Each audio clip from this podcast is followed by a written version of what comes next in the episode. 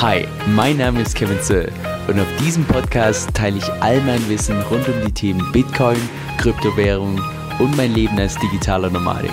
Viel Spaß dabei! Hey Leute, Kevin hier. Bevor wir uns gleich das Video gemeinsam anschauen, kurz drei Dinge vorweg. Und zwar erstens soll das überhaupt kein Beef sein oder sonst was gegenüber dem Blocktrainer. Im Gegenteil, ich selbst bin großer Fan vom Blocktrainer. Ich schaue fast jedes Video von Roman an und ich glaube, das ist einer der ehrlichsten und informativsten Krypto-YouTube-Kanäle, die es im deutschsprachigen Raum gibt. Das heißt, wenn du ihn noch nicht abonniert hast, schau mal unten in der Beschreibung und lass ein Abo da, das lohnt sich auf jeden Fall.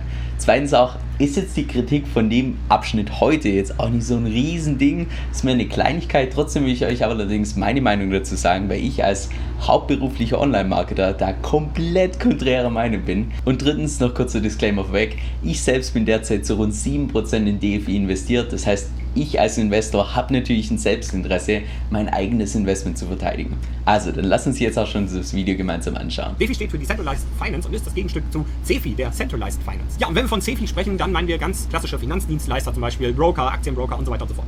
DeFi ist ein ziemlich schwammiger Begriff und man muss eigentlich genau sein, dieser Begriff hat eigentlich gar keine Relevanz. Er ist ein Hype-Begriff, der benutzt wird, um gewisse Produkte darunter zu klassifizieren. Das könnte zum Beispiel ein Stablecoin sein wie DAI. Das ist ein dezentraler Stablecoin, der sich eben anhand von Schwankungen wieder korrigiert und das Ganze mit CDPs und so weiter. Habe ich mal ein Video zu gemacht, findet ihr auch in den Quellen.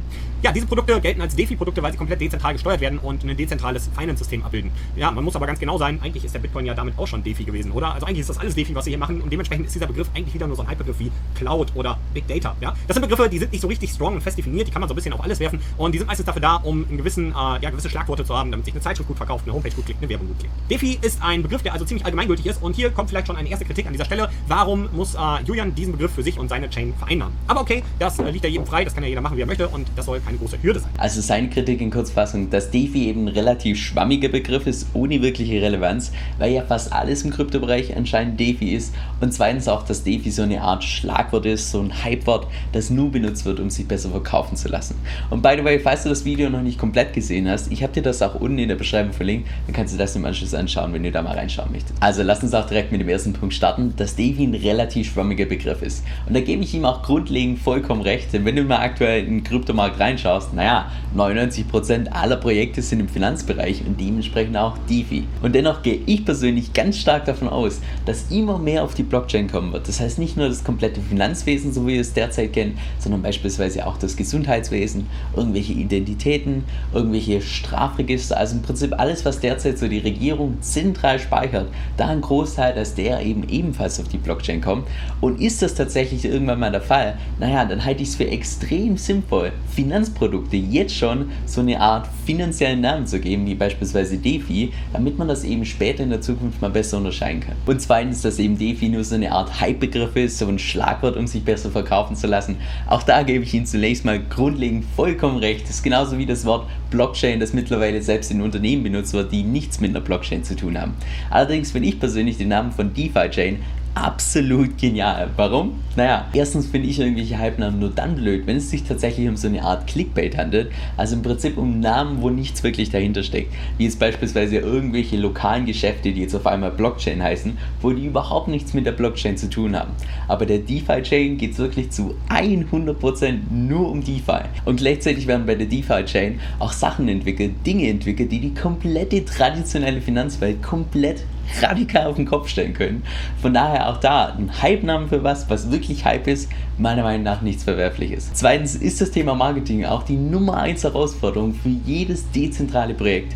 Denn stell dir einfach mal vor, dass du persönlich jetzt irgendwie ein Projekt oder sagen wir mal ein Produkt erstellen müsstest, das so gut ist, das ein Problem so gut löst, dass du dafür überhaupt kein Marketing brauchst. Eine riesen Herausforderung. Und ja, Bitcoin hat das damals gelöst, aber bei Bitcoin gab es auch zu der Zeit einfach noch keine Konkurrenz. Und im DeFi-Bereich gibt es eben derzeit schon große Wettbewerber, von daher ist es umso schwieriger, sich da tatsächlich durchzusetzen. Von daher finde ich das überhaupt nicht verwerflich, dass man wirklich jeden Trick nutzt, jeden Hack, jedes noch was, was einfach hilft, um das so ein Selbstläufer zu machen, wie nur irgend möglich. Denn das ist ja das, was wir im Endeffekt wollen, dass wir tatsächlich ein dezentrales Projekt haben, was nicht darauf angewiesen ist, dass da irgendwie von extern irgendwie Marketing dafür gemacht wird. Und aus dem Hintergrund finde ich den Namen DeFi-Chain wirklich on point, richtig klasse. Warum? Naja, DeFi, du weißt also sofort, dass es was mit Finanzen zu tun hat. Chain von Blockchain, du weißt also sofort, dass es irgendwas mit Finanzen auf der Blockchain zu tun hat. Und sogar noch in dezentraler Weise. Jetzt, wenn ich dir zehnmal den Namen zuwerfe, Ethereum, Cardano oder sagen wir mal noch Ripple, hast du selbst nach dem zehnten Mal noch überhaupt keine Ahnung, was es sich tatsächlich handelt. Und ja, mit den Namen lässt sich vielleicht besser Marketing, also besser Branding betreiben. Allerdings ist für Branding zu Beginn auch immer eine zentrale Stelle notwendig. Und genau das wollen wir ja nicht mit einem dezentralen Projekt. Und drittens tut das Ganze auch SEO, das heißt Search Engine Optimization, extrem vereinfachen. Und damit ist im Prinzip nur gemeint, was du im Prinzip tun kannst, damit du für bestimmte Suchbegriffe ganz oben bei Google in den Suchergebnissen stehst. Also beispielsweise, wenn jetzt schon DeFi in deinem Domainnamen steht, also in dem Part hinter dem www. dann weiß Google direkt, hey, die komplette Webseite hat irgendwas mit DeFi zu tun. Also da ist die Wahrscheinlichkeit viel höher, dass dich Google ganz oben anzeigen lässt, als jetzt irgendwo ganz unten. Das erklärt im Übrigen auch, warum meine eigene Hunde-Webseite Hunde im Domainnamen hat oder die spanische Version Perro, welche eben Google sagen will, hey, die komplette Webseite hat irgendwas mit Hunde zu tun.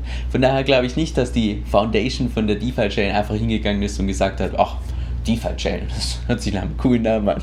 Sondern ich glaube wirklich, dass sie ganz gezielt diesen Namen ausgewählt haben, mit der Marketingbrille auf, weil sie gewusst haben, hey, für SEO ist DeFi im Namen schon mal richtig gut. Anyway, was ich mit dem Ganzen nur sagen möchte, ist, dass erstens ich nichts dagegen habe, einen Hype-Namen zu verwenden, wenn der Hype tatsächlich echt ist. Und das ist er meiner Meinung nach bei der DeFi-Chain. Zweitens wurde der Name meiner Meinung nach extrem intelligent gewählt und ist extrem hilfreich für die Zukunft.